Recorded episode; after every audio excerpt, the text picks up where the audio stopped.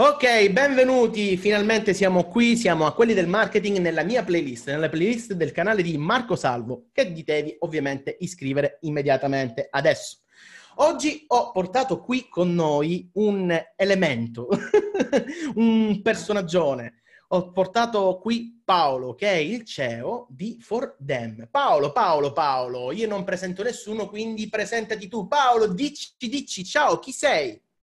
Oh, ciao Marco, ciao. Allora, Buongiorno eh, Paolo, eh, carissimo, benvenuto. Chi sono? Beh, ehm, difficile, diciamo, descrivermi, ma non solo perché sia di- difficile in se stesso, ma perché non, non, non mi piace sempre molto descrivermi.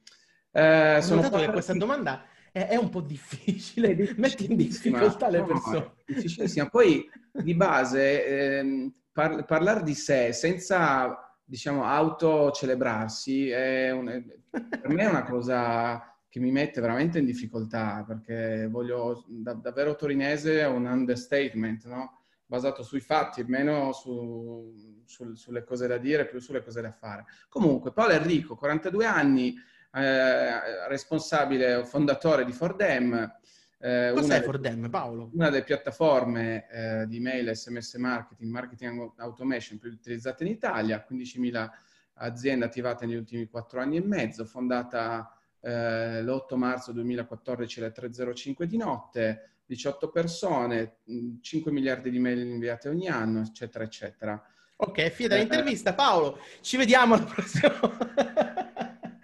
in tre secondi cose. hai sparato tutto.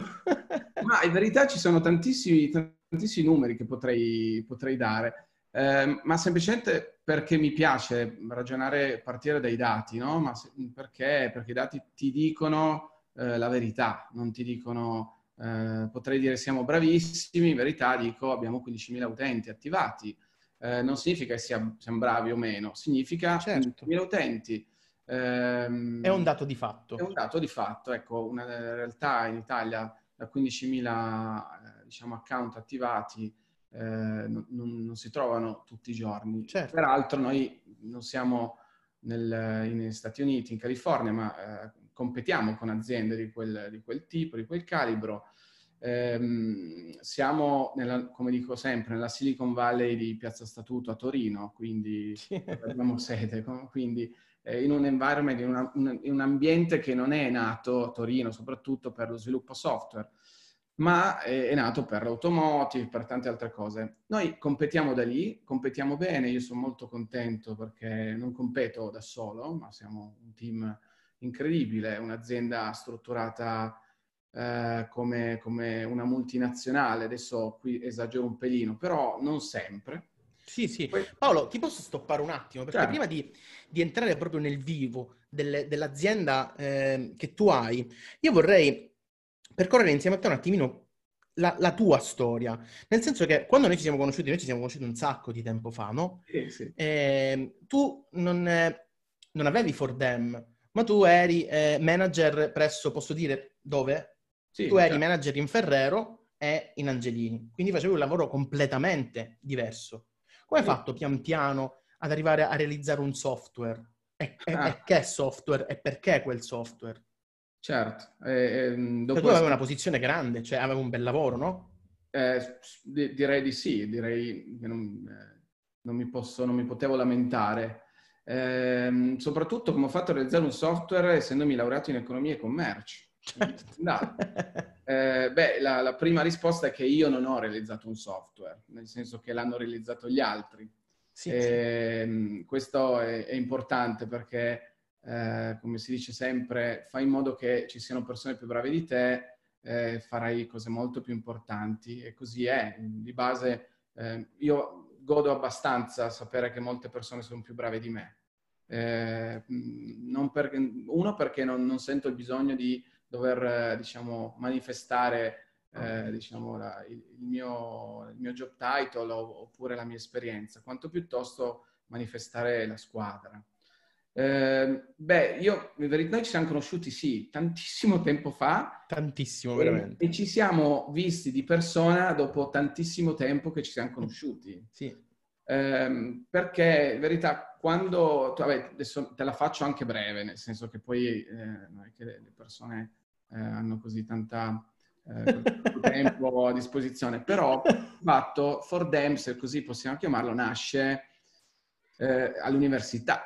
Eh, sì. Quindi 2000-2001, università, facevo mi piaceva, diciamo, smanettare su internet come, come era per alcuni, tutor di informatica, inizio a dire ok, faccio un sito, poi ne faccio un altro. Eh, ecco, era l'epoca di Libero che iniziava, email, sì. Tweet, sì. Icos, eh, eccetera, eccetera, no? Ti ricordi? Eh, in, que- in, quel momento lì mi sento vecchissimo mentre dico questa roba.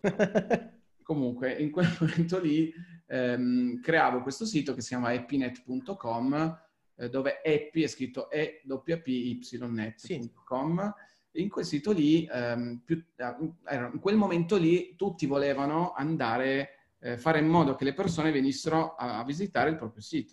Sì, traffico. Traffico, Gesti- generare traffico, cioè, c'era anche chi ti pagava per fare traffico con Sì, sì, sì. Io invece ho detto facciamo l'opposto, facciamo in modo che noi si vada da loro perché era il momento in cui la gente iniziava a crearsi le caselle di posta, erano sì. gratis. C'era Cosa facevi con Epinet? E con Epinet facciamo newsletter.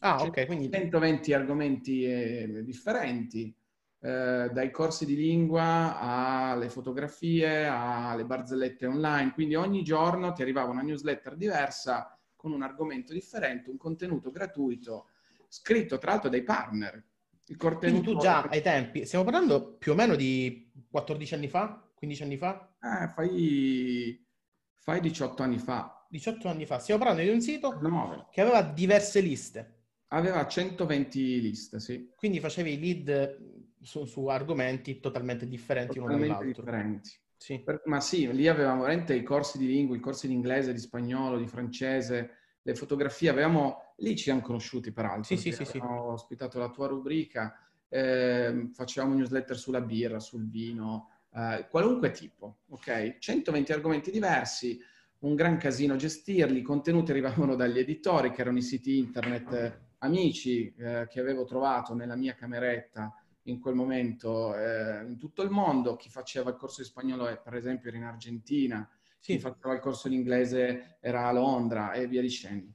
Tutto gratis. Il payoff del, del sito era newsletter per passione. Sì. Così era, non abbiamo tirato su un euro da quel sito lì, però abbiamo fatto, mi sembra, vado a memoria, circa 300.000 iscrizioni, che all'epoca erano, sono già adesso numeri enormi. Certo, certo. Ma da lì, di fatto, il problema, come si gestiscono 120 edizioni di newsletter diverse, con 120 argomenti, con argomenti che arrivano da degli, dagli editori, con pubblicità in, in cambio, no? Era il, la prima, il primo esercizio di Native, se così vogliamo chiamarlo. Che poi aveva anche un, cioè, la piattaforma era gratuita, ma aveva anche un costo gestirla, no? Assolutamente sì, assolutamente sì, era, era abbastanza, diciamo che in quel periodo c'era un po' di deregulation su si partiva, quindi era un, un po' tutto sregolamentato ancora sullo spam, eccetera. E il costo del lavoro non esisteva perché c'ero io, avevo coinvolto tutti quelli che conoscevo, lavoravano per noi, per, per me, ma insomma era veramente un gruppo di amici e di, sì. di con cui si collaborava bene. Eh, io intanto ero in azienda. Nel frattempo, cioè, te lo stavo per dire, tu nel frattempo lavoravi. Io sì, in, uh, entro in Ferrero. Uh, la prima cosa che mi dicono quando entro in azienda eh, mi dicono guarda non potrai seguire anche questa tua passione perché qui si lavora 12 ore al giorno. In effetti è stato così, cioè ho lavorato 12 ore al giorno, sì. ma la mia passione ho deciso e ho voluto, anzi in verità quando hai una passione e ci credi non la abbandoni, così è stato.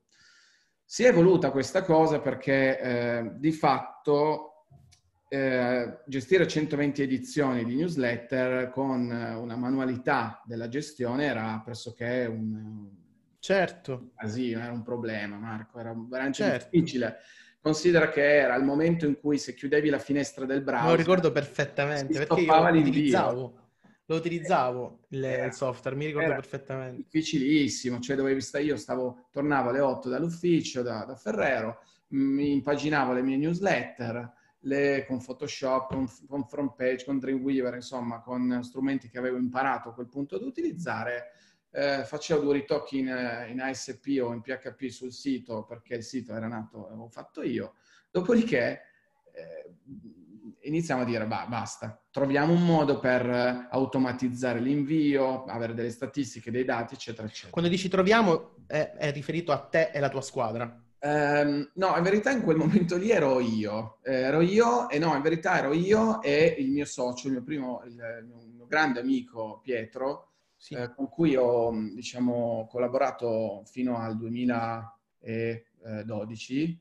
Eh, abbiamo fatto tantissima strada insieme e in quel momento lì ci siamo detti proviamo a sviluppare un software. Così abbiamo, diciamo, delegato all'esterno lo sviluppo, eh, pezzo dopo pezzo anno dopo anno abbiamo tirato su eh, diciamo, la prima versione di Fordem che si chiamava Foreign Pro, dopodiché abbiamo l'8 marzo eh, 2014 alle 3.05 di notte abbiamo lanciato la versione 10 con eh, il nome Fordem, che sta per for, ovvero per Direct Email Marketing, quindi è un software per il Direct Email Marketing e, e poi tutto il resto, diciamo, è stata, è, è, il presente più che storia. Diciamo che la transizione tra una passione e un lavoro è stato abbastanza complicato, perché certo. lavorare in azienda, in un'azienda molto sfidante, dove è tra l'altro un bellissimo Luna Park Ferrero, è incredibile sì, sì. perché lavori tantissimo, eh, ma impari tantissimo, visto delle cose che veramente, probabilmente la maggior parte delle persone che non fa questo tipo di esperienze nel marketing non le vedrà mai. Sì. Campagne pubblicitarie a 6 zeri, pubblicità a 6 zeri, spot TV, spot in barca, eh, lanci di prodotto nazionali, eh, coordinamenti di prodotti internazionali, eh, budget di advertising eh, in tutti i media per milioni di euro gestiti direttamente da me quindi è, è stata veramente un'esperienza incredibile. Ho imparato tutto. L'unica cosa che eh, sapevo quando sono entrato in azienda era molto bene Excel, molto bene PowerPoint e smanettavo sul web che in quel momento lì, 2003-2004, era ancora anche per una multinazionale. Sì, sì, eri il webmaster. Ero, sì, sì, sì, bravissimo, bravissimo. Che strano, eh? E qui è la passione che ti genera eh, la voglia di imparare, di, di conoscere, perché poi a, economia si, fa, si, faceva il basic. Sì. Eh, non basic poi, cioè, tu basic. lavoravi in azienda, hai iniziato a mettere in piedi il software, eccetera, ma è arrivato un momento in cui hai dovuto dire a te stesso, ok, mi fermo, in questo momento io non posso gestire più tutte e due le cose, devo prendere una scelta per forza. Sì, diciamo che nel frattempo è successo che ho deciso di buttarmi in un'esperienza nuova come quella di andare a vivere ad Ancona e eh, passare, eh, diciamo, di livello, se così vogliamo, di esperienza in un mercato, quello farmaceutico, come quello di Angelini, quindi sì. no, Amuchina, Pharmamed, Tantum Verde, Tantum Rosa, Moment, eccetera, un'azienda che è la Ferrero della farmacia. Della farmacia. eh, grandissime pubblicità, grandissime esperienze, grandissime cose da vedere anche lì, eh, ritmi un pochino diversi, nel senso che il farmaceutico è più lento perché ha anche solo bisogno di approvazioni ministeriali un pochino più lente rispetto al food o al largo consumo, sì. dove invece sei costantemente su una, su una, montagna russa e ho avuto tanto tempo per pensare eh, e anche per riflettere un po'. Il business a quel punto, sostenuto anche da, da Pietro, è andato, è cresciuto. Quindi in quel momento paradossalmente avevi un po' più tempo da dedicare? assurdo, sì, beh, sai, quando lavori fino alle 8, alle 9, alle 10 di sera per un'azienda e poi ti trovi a uscire alle, eh, 8 di alle, alle 7 di sera o anche alle 6 di sera, wow, quanto tempo in più che hai. Quindi in più vivevo da solo in quel periodo, quindi era, era molto più, più, facile riordinare le idee e avere più tempo per mettere a fuoco cosa volevo fare nella vita. Certo ehm, più che altro mettere a fuoco, non per decidere, perché io ho sempre saputo, ho sempre voluto fare l'imprenditore, fare impresa. Quindi sì, sì.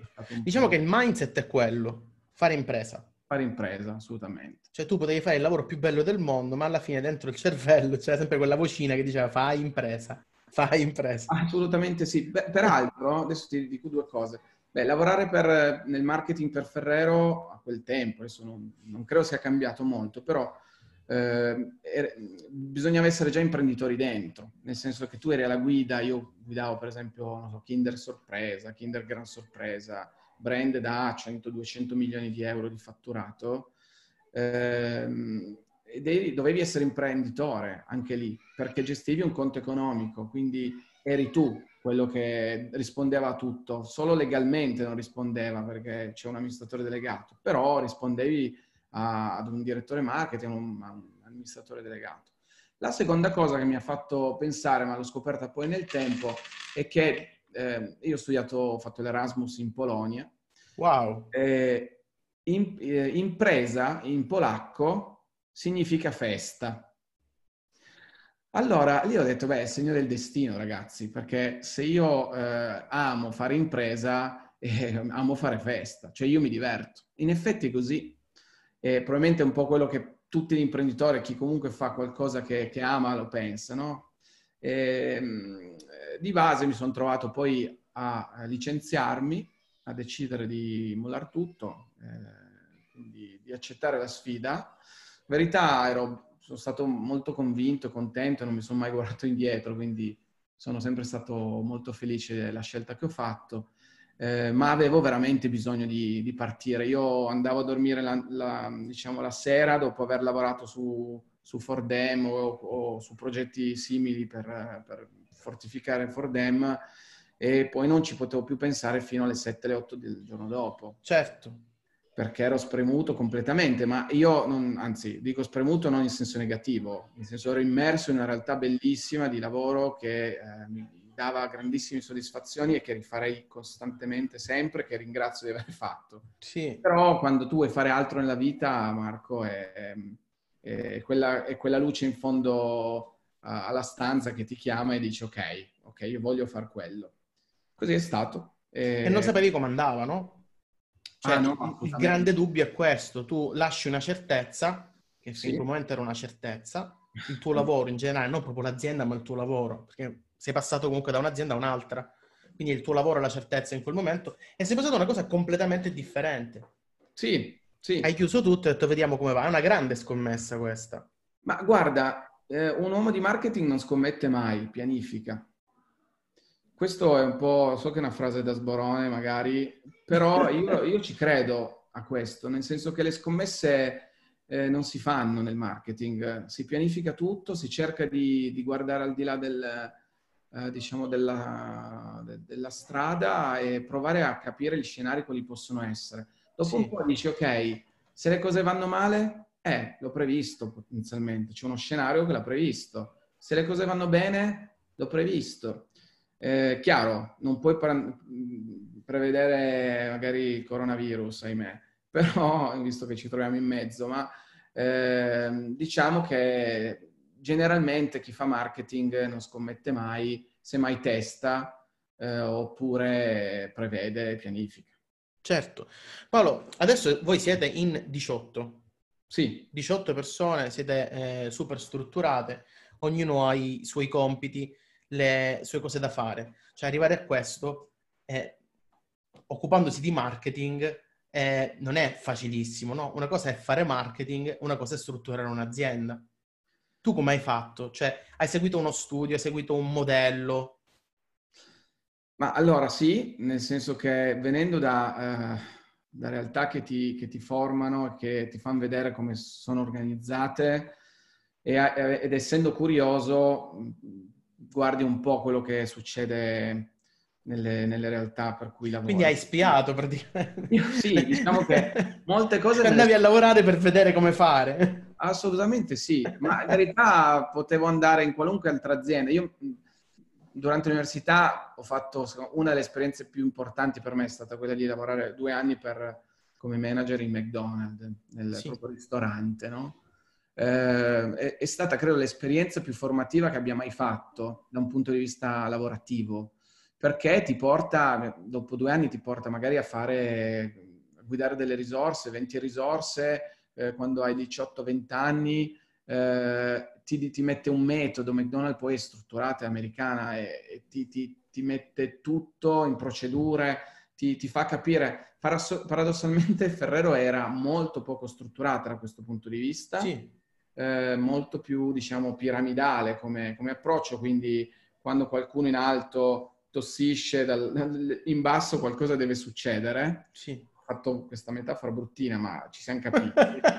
diciamo che non è proprio il periodo giusto ecco, per sì, tossire. Eh, di, di, fatto, mm, eh, diciamo, quando qualcuno in alto decide qualcosa nel, nel basso, qualco, questo qualcosa accade o deve accadere, un'azienda centinaia di persone con brand enormi. Dall'altra parte, eh, cerchi quando poi ti trovi a dover strutturare dei processi, delle procedure, a copiare, a vedere cosa, come fanno. Ti chiedi, ma come avremmo fatto lì? Sì. E molto spesso la risposta ce l'avevo perché avevo visto talmente tante cose in dieci anni che, caspita, ehm, forse non ho visto come si, fa, si faceva la SEO, ma ho visto come si gestisce un piano a medio termine eh, per tre anni, come si gestisce un piano a breve termine, come si definiscono gli obiettivi, si fanno le stime sui fatturati come gestire un'azienda, l'ho visto. In più mettici il fatto che eh, quando avevo eh, sette anni, otto anni, eh, mio, la mia prima, dice, il, il, primo regalo alla mia festa di compleanno che ho fatto agli altri, era la mia festa di compleanno, ma l'ho fatta agli altri, era quel di regalare una valigia piena di soldi distribu- diciamo, disegnati da me. Eh, peraltro sottolineo a dire ho fatto un regalo agli altri, nel senso non, non li avevo fatti per me i soldi, li avevo fatti per distribuire, per distribuire agli altri, no? Quindi comunque nella forma mentis di gestire, poi mio padre si occupava di, diciamo, di, di, di contabilità, era, eh, quindi di fatto c'è sempre stato questo mood del, del ragionare su obiettivi, su, su risultati, sulla pianificazione, sui soldi, non tanto inteso come voglio avere soldi, sì, sì. non avrei fatto forse la scelta che ho fatto se avessi puntato a quello, quanto piuttosto a voler gestire ricchezza, ridistribuirla sugli altri, fare in modo che ci sia un team coeso che lavora tutto insieme, eccetera. Eh, e strutturare un'azienda con tante procedure non è assolutamente facile. Eh, siamo ancora in fase di, stru- diciamo, di lavoro da quel punto di vista. Eh, perché più sei e più il rischio di buttare materia prima eh, si alza. Certo. E quando fai marketing la materia prima è il tempo, visto che lavoriamo principalmente con il tempo delle persone e se devi dare, generare, chiederti qual è il ROI del tuo tempo, eh, sai molto bene che spesso il ROI, uno, non è facile da calcolare, due, forse è meglio non calcolarlo per... Se vuoi dormire sereno la notte, ecco, per non certo. vedere un numero troppo negativo. Eh, però ecco, strutturare processi e procedure è stato, è stato importante. Cioè, quando tu apri l'azienda e devi fare queste procedure, ti ritrovi in, in un momento in cui dici, ok, ho aperto tutto, adesso serve fatturato, però prima di fare fatturato servono per forza di cose le procedure perché se no queste 18 persone, immagino non eravate in 18 inizialmente, eravate di meno, però ah, queste tre persone vanno coordinate e non posso stare là tutto il tempo a dire cosa fare e cosa non fare. Quindi là effett- effettivamente, cioè ne- nella pratica delle cose, che fa? Ti sei messo là eh, con foglio e penna e iniziato a scrivere? Beh, anche quello. Diciamo che fai in modo che eh, tutto il tempo a tua disposizione venga utilizzato per il lavoro. Mm, purtroppo o per fortuna, nel senso che eh, ti trovi a far tutto. Quando sei in tre all'inizio, in verità, ecco, Fordem quando è nata non eravamo in tre, eravamo più persone ma eravamo sparpagliati in giro per l'Italia. Sì. Ognuno, ognuno Adesso avete sede. Adesso poi sì, abbiamo, abbiamo fatto sede a Torino. Eh, questa cosa qua ha significato dismettere le collaborazioni con, con gli altri tra eh, Roma, Milano, Pavia eh, e, e, diciamo concentrare tutto a Torino anche perché qualcuno quando io ho detto io mi licenzio ha deciso di licenziarsi e mi ha seguito, quindi ha detto questo è un matto, però ci credo, è una persona che, che stimo e, e, e, quindi questa è stata forse la cosa... Cioè, tu non sentivi il peso di questa cosa? Sì, tantissimo. Però io quando sento il peso di questo genere sento stima e per me non, diciamo, a quel punto non ci sono barriere o, o ostacoli se la, mi, mi, genera motivazione. Hai, hai, una responsabilità, di conseguenza avendo responsabilità devi meritarti poi la stima. È un grande carico questo. Sì, sì, è un grandissimo, ma è anche una grande carica, non so come dire. Sì, sì, perché comunque hai persone di fiducia che ti stanno accanto, sicuramente. Molto. Quindi la carica te la danno, è come se te la danno. Molto. Però il grande carico è, e se va male, e quella persona ha scommesso tutto su di me, eh, infatti fai di tutto per non farlo accadere. Certo. Provi. Ci, eh, io per i primi anni non ho preso praticamente compenso. Eh, per, ehm, non, in azienda non si distribuiscono utili. Sì. Eh, e io sono, in questo momento sono l'unico socio, quindi eh, non distribuire utili significa dell'azienda cui, di cui tu sei il 100% socio, e quindi è tua sostanzialmente, non prenderti gli utili significa non farlo per te, ma farlo per gli altri. Chiaro che l'azienda è sempre tua e quindi lo fai per domani, ma magari eh, nei momenti di difficoltà, se hai della liquidità da parte che non ti sei preso per, per i tuoi fini personali, magari riesci a sostentarti e a sostentare le persone che nel frattempo si sono accese un mutuo sì. E, e, visto che loro ti danno comunque il loro tempo e la loro, il, sì, il loro tempo e, ed è la variabile, la, la, risorsa più importante se ci pensi. Certo, Chi ti dà del tempo, poi non può più averlo indietro. Sì. No? E questa cosa qui è fondamentale, quindi gestire l'azienda come, un pa- come dice il codice civile, come un buon padre di famiglia significa rinunciare magari al tuo tornaconto personale, lasciarlo in azienda, avere una buona liquidità noi siamo cresciuti, non abbiamo mai avuto un, un euro di iniezione esterna, di capitale. Fantastico, fantastico. Non abbiamo un fido bancario, eh, paghiamo e non abbiamo mai bucato una scadenza. Siamo un'azienda solida, sana, che però è molto pretenziosa perché vogliamo, vogliamo fare il passo solo quando è possibile farlo non siamo assolutamente perfetti, assolutamente, anzi. Figurati. Però, però il bello di, non, di, saperlo è che anche se lo vuoi, cioè fai di tutto per, per cercare di esserlo. Sì. E la cosa difficile che comunque è sempre, lo sai molto bene, è molto difficile. È certo. Time consuming, è molto, diciamo, portatore, cioè porta via tantissime energie eh, guarda, una cosa che abbiamo fatto quando ci siamo partiti è stato installare un ERP internamente. Cos'è? Un, uh, un software di gestione aziendale, non ah. un gestionale, un, ER, un ERP. Che non è un CRM. No, è qualcosa di più, nel senso che noi oggi gestiamo l'azienda, dal 2012 gestiamo l'azienda, poi dal 2014 quando siamo partiti veramente, gestiamo l'azienda eh, con eh, un software integrato all'interno che gestisce tutto. Eh, questa è stata forse una delle mosse più vincenti. Per tutto cosa intendi? Perché a me viene in mente task, eh, lavori da fare, questo mi viene in mente. Eh, sì, anche quello, in verità quel, su quello poi ci siamo spostati, magari te ne, te ne parlo dopo. Però sì. per dire, se un, un, ragazzo vuole prendere, uno dei, dei, ragazzi vuole prendere un permesso, lo inserisce ah, okay. sopra. Quando okay. va in trasferta eh, ha una nota spese, lo inserisce lì sopra. E, e ci sono dei codici, l'amministrazione gli ridà i soldi secondo una procedura. Ehm, le fa tutto il ciclo di fatturazione attiva e passiva viene inserito lì dentro, la contabilità viene fatta lì dentro, i progetti gestiti lì eh, e questo è un software che avete sviluppato voi o che avete eh, preso? No, no, abbia, l'abbiamo preso, mi ricordo, in fase alfa da, da un'azienda, l'abbiamo poi, diciamo, modificato e, diciamo, open source, abbiamo modificato per noi in Python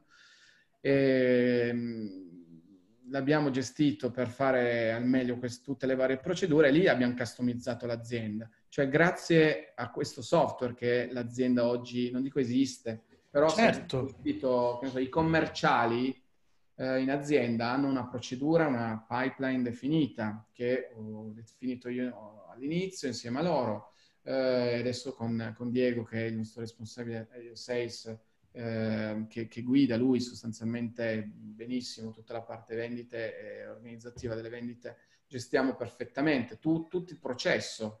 Sì. Eh, tutta la parte di marketing la gestiamo così, ecco, è, è, è stata abbastanza importante. E questo è forse una tip che darei a, a chi ehm, mi fa la domanda, che do a chi mi fa la, la, tua domanda, come si parte? Devi avere un qualcosa su cui inserire le informazioni, perché il tempo vola e quando è volato e ti giri dici, ok, ma le informazioni di un anno fa dove sono? Sì. E quelle informazioni lì, se me le chiedi oggi, eh, del 2014 non ci siamo più per via del GDPR, quindi le abbiamo cancellate eh, però quelle di sei mesi fa le trovi abbondantemente, sì. Sai, sappiamo tutto in azienda sì. di quello che accade eh, e eh, l'azienda gira attorno a questi processi. E sei sempre tu che comunque guarda ciò che succede? Cioè, come eh, siete strutturati? Voi siete piramidali o flat? Allora, guarda, anche questa è una domanda lunghissima, la, la, la risposta è lunghissima, ma eh, è una questione di, eh, di, due aspetti, di quanto flat vuoi gestire un'azienda e di quanto flat gli altri si sentono.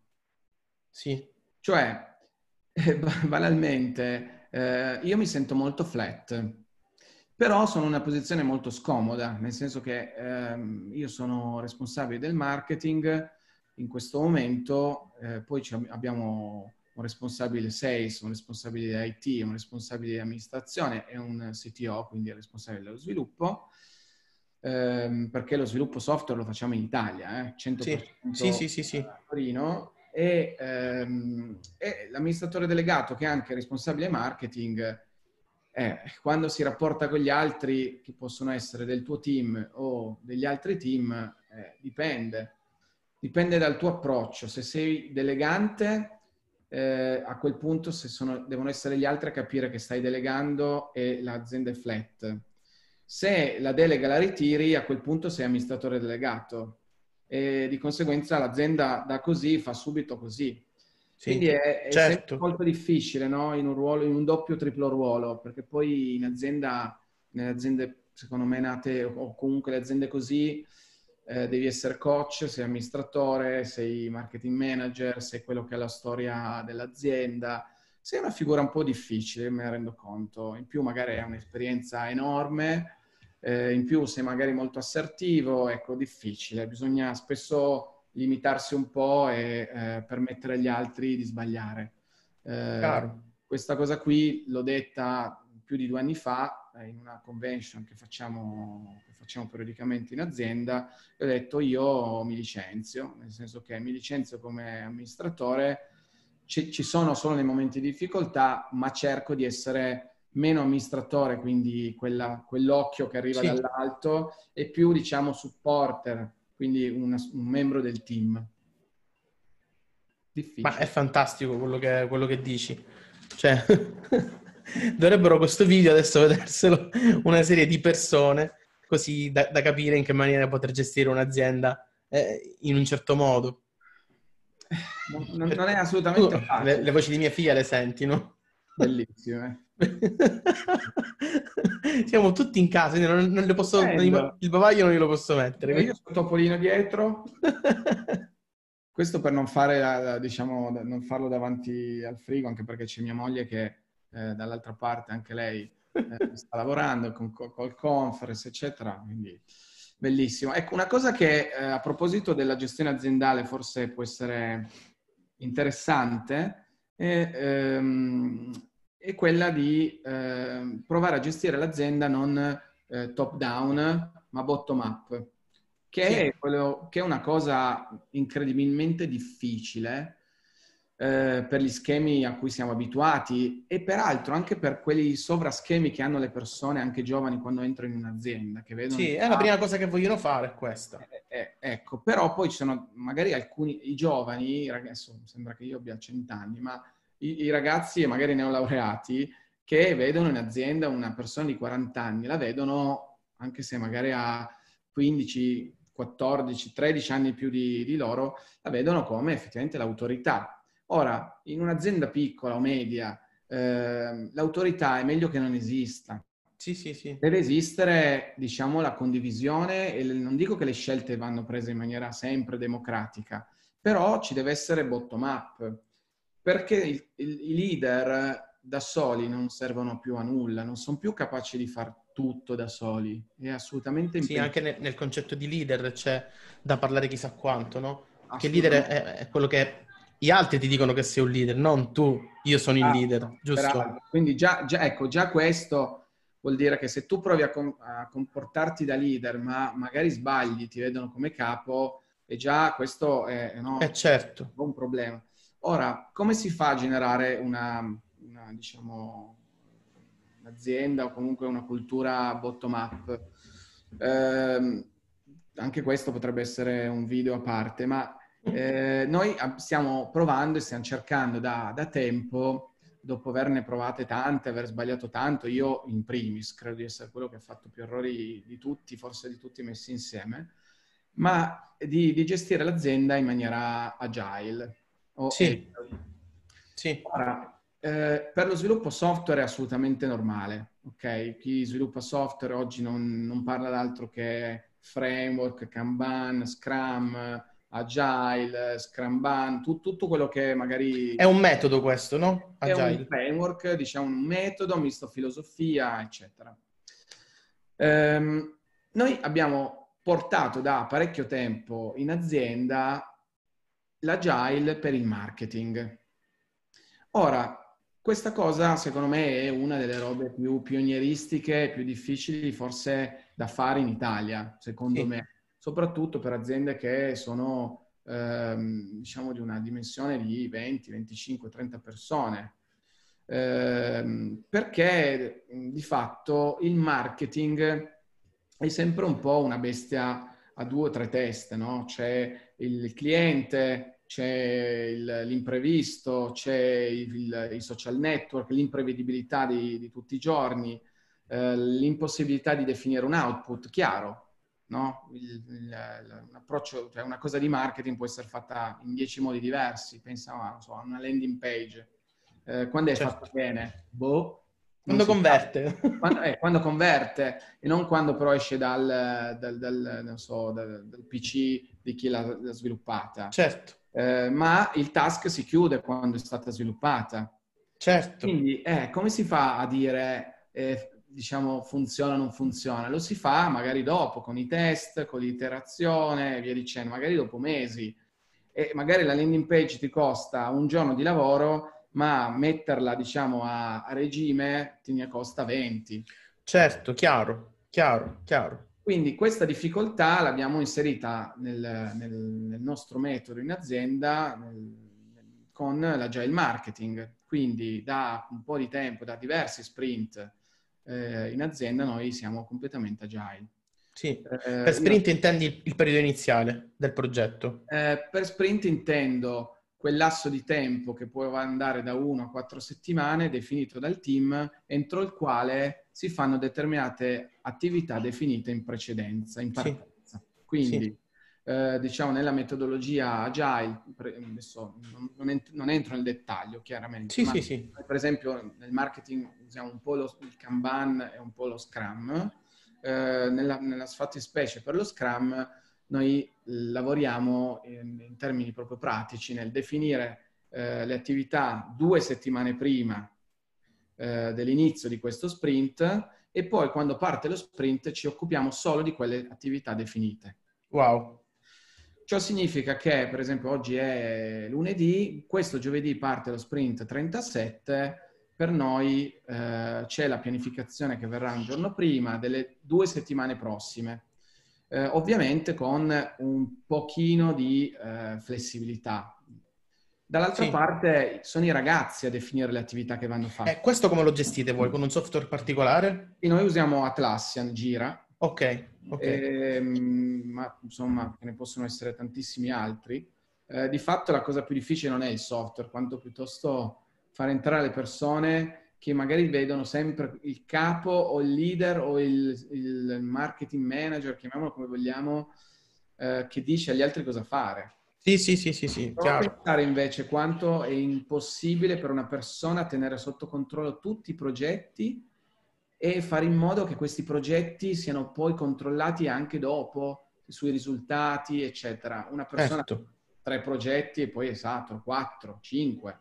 Certo. Ecco, la differenza è che da noi sono i ragazzi a definire le attività basate sul monte massimo di ore che hanno a disposizione nelle prossime due settimane, a definire queste attività che andranno a fare loro. Se, discutene, se ne discute insieme, tu, tutti insieme in team, queste attività poi eh, vengono, diciamo, messe in fila e poi quando si parte con lo sprint, dopo che tutti siamo d'accordo, e dopo che tutti hanno detto quanto tempo ci metterà, non so, Marco a fare quella cosa, sì.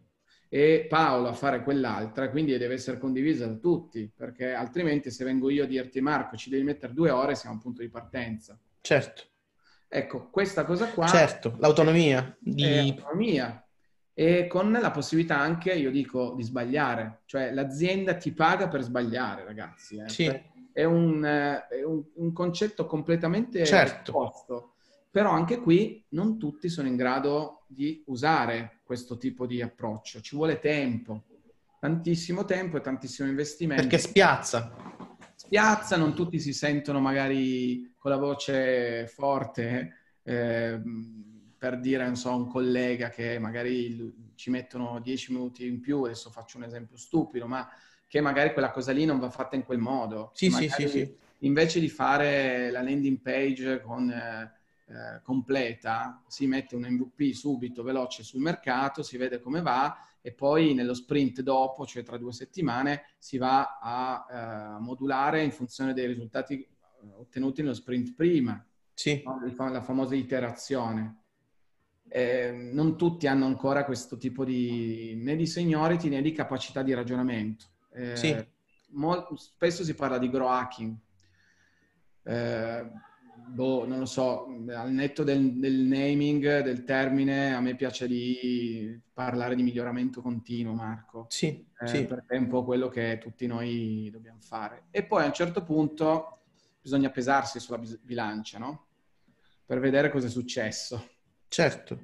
E i risultati, di nuovo, e torno al punto di partenza, i dati sono la, la verità, non sono semplicemente un modo per, per sparare numeri, eh, ma semplicemente ci dicono se stiamo andando bene o male. E in questo caso i dati sei tu a guardarli? No, anche qui i dati devono essere assolutamente condivisi tra tutti. Condivisi, ma cioè, hai, hai, sempre tu l'occhio sui dati? Eh, dipende dai dati. Sì. Perché in azienda i dati sono in chiaro. Ogni mese gira il fatturato, gira il forecast, gira il budget, il budget è definito tutti insieme, non tutte le persone, ma almeno eh, diciamo i riporti numero uno.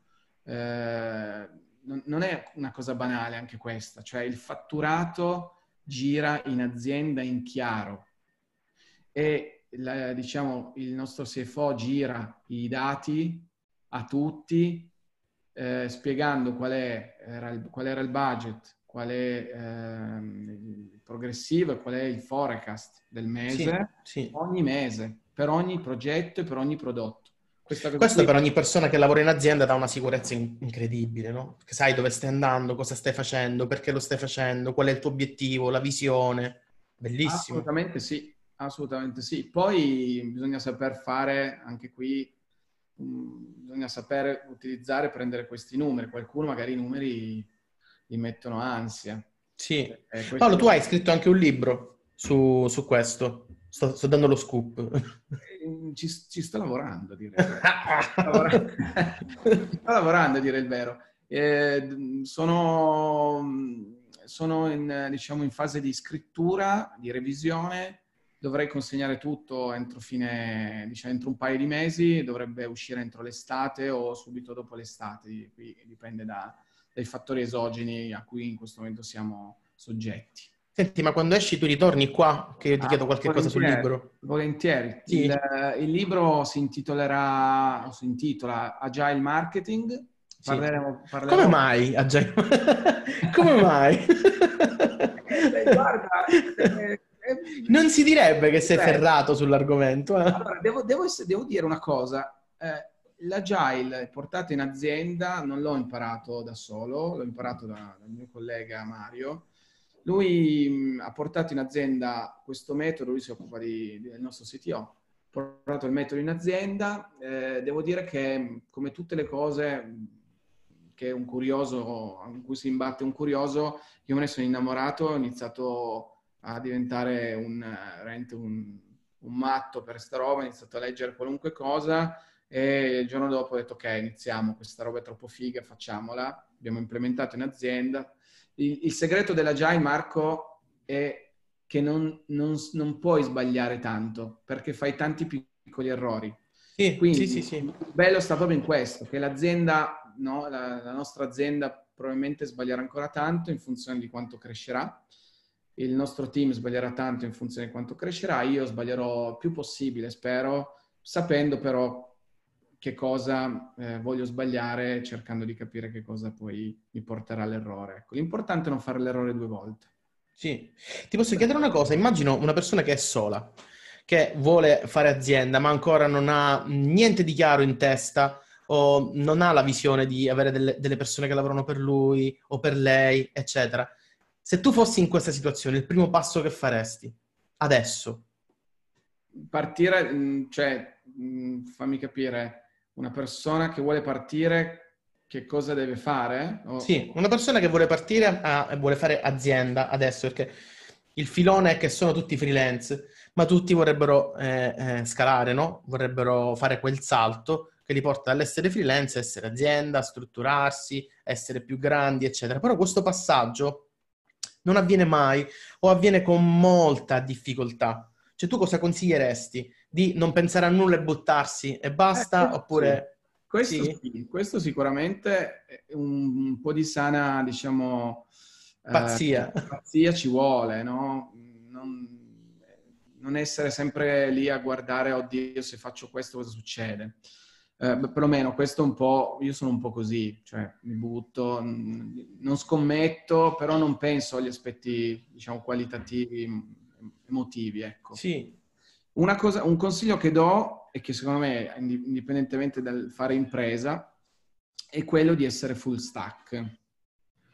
Che cioè, cosa qui, intendi? Eh, rubando la, la, terminologia dallo sviluppo software, cosa che peraltro io non, non sono, non, non so più una riga di codice. Eh. Sì.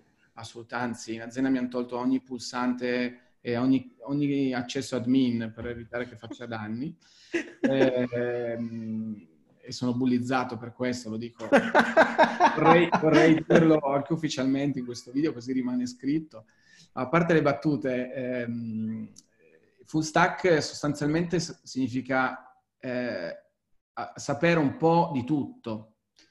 E secondo me chi eh, diciamo, parte con un, po di una metod- con un background di marketing è avvantaggiato.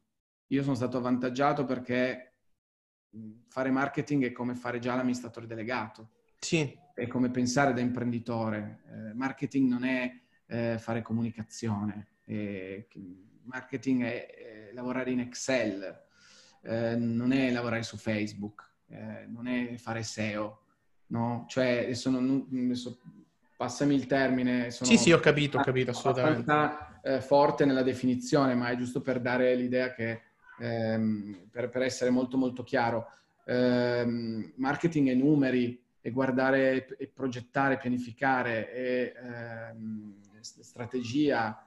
Eh, quindi se sei full stack eh, e hai queste nozioni, ti permette di, diciamo, eh, guardare un po' il mercato e quelli che sono i trend. Poi, sì. tornando sul discorso SEO piuttosto che eh, sul discorso del, del marketing, eh, chiaramente il web marketing inteso come comunicazione è fondamentale. Quindi chi si vuole buttare... Beh, è una parte del marketing. È una parte del marketing, certo. diciamo, è, è, una costola del marketing, quantomeno un, un, un'estensione del Chiaro. marketing eh, di fatto, pensa Marco che in, in Italia un, solo un terzo delle PMI eh, sì. ha un ufficio marketing. Sì, sì. E eh, di questo terzo eh, la media è di due persone a um, ufficio. Quindi sì. il marketing è quello che dà i brief, è quello che dice cosa vuole, è quello che, che co- coordina i progetti e scrive gli obiettivi che vuole raggiungere a due anni, a tre anni. Sì. Ecco perché dico non può essere Facebook il marketing e non può essere... Quello è l'operativo. Dice, eh, quella è la comunicazione. Sì, sì, sì. Serve sì, a raggiungere Una, stra- eh, diciamo, una strategia di comunicazione, mi serve a raggiungere un goal e quindi un obiettivo. Eh, non, c- non, è più importante o meno importante. Eh, sì, sì, no, vabbè, stiamo discutendo su questo. Cioè, chi in realtà in questo momento tu parli di Facebook, chi fa le campagne Facebook in quel momento è un tecnico. Eh, di- direi, di, direi, di, sì, se lo fa da tecnico sì, poi se lo fa da, da, da marketing è perché vuole raggiungere qualcosa che ha scritto nel suo, nel suo piano, sì. eh, che è molto più ampio, che non è eh, vendere due prodotti. Sì, sì, sì. Quello sì, è sì. un obiettivo di vendita, non è detto che sia un obiettivo di marketing. Eh, che, eh, ecco, un'altra cosa è che l'obiettivo di marketing spesso è l'obiettivo aziendale. Sì. Eh, e questo ti, ti, fa capire, l'obiettivo di Facebook spesso non è l'obiettivo aziendale. E, so, perdonami e perdonate, mh, mm, perdon- chiedo scusa a tutti, non voglio essere, diciamo così, tranchant. È chiaro che la verità sta in mezzo, è ovvio.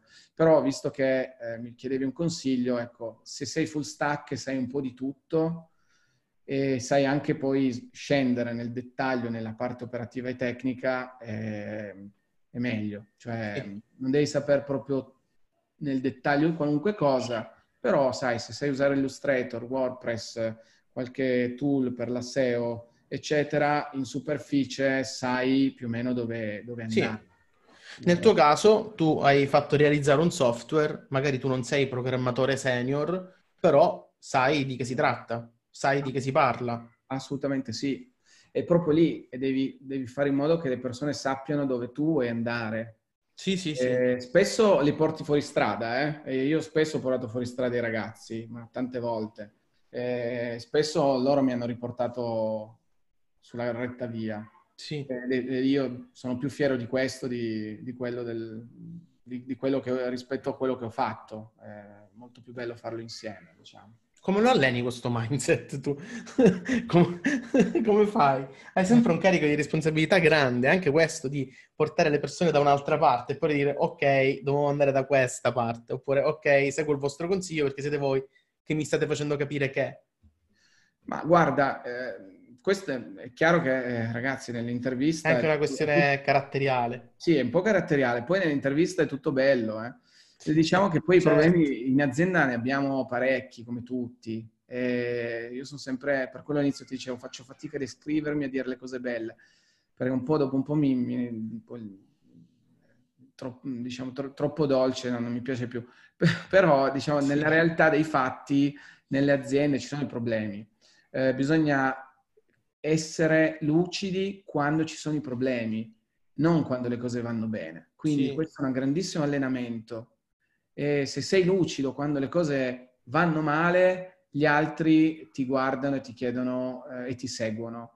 Ma se sei lucido solo quando le cose vanno bene o le fanno gli altri, beh, eh, così è troppo facile. Quindi, chiaro, chiaro. Non è chiaro. assolutamente facile, eh, questo, questo, no. Eh, però ecco, la carica ce la devi avere, l'ottimismo ci deve essere, le persone devono essere felici, eh, noi abbiamo adottato due cose in azienda. Uno, non vogliamo lavorare con clienti tossici.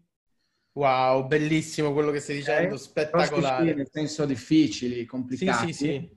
Eh, da tanti punti di vista. Eh. Eh, due, non vogliamo lavorare con persone tossiche. Sì. Mm, nel senso che se io ho questa carica, questo modo di fare, eh, voglio che gli, anche gli altri ce l'abbiano, perché noi siamo una squadra e nel nostro cerchio della sicurezza bisogna proteggerci tutti quanti. Eh, quindi queste due cose qua sono un po' alla base. Poi, no, ma tu hai mai pensato di insegnarle queste cose, di fare dei corsi, di... Cioè, eh, si dice che è tanta roba. Ma guarda, io faccio corsi, insegno personal branding all'università. Sì. E, ehm, di fatto la cosa che mi piace, Marco, è che quello che ti sto dicendo, e ne vado fiero di questo, non te lo dico perché l'ho letto, ma te lo dico perché l'ho fatto. Sì, fantastico. E questa cosa qui è la cosa che più mi, mi dà, diciamo, serenità. Quando io sono fatto così, eh, da piccolo mi chiedevano che cosa vuoi fare e io dicevo voglio fare il dottore con i vestiti del muratore. Ma davvero?